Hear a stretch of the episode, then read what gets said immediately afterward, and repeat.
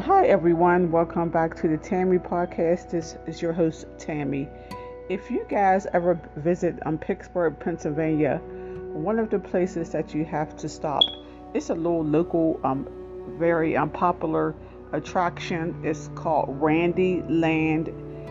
It's this um, man, he purchased a house. This is the backstory. He purchased a house with his credit card and then he went around the neighborhood just finding like different like artifacts like different stuff to um, you know put in outside of his house or inside of his house for his um, attraction.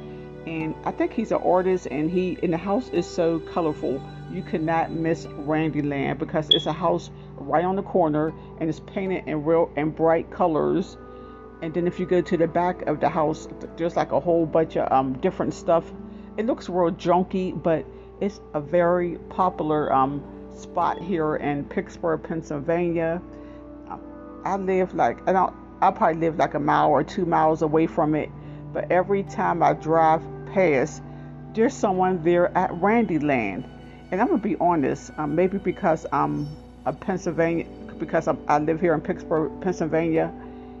It's kind of boring to me, but he's doing his thing he got people.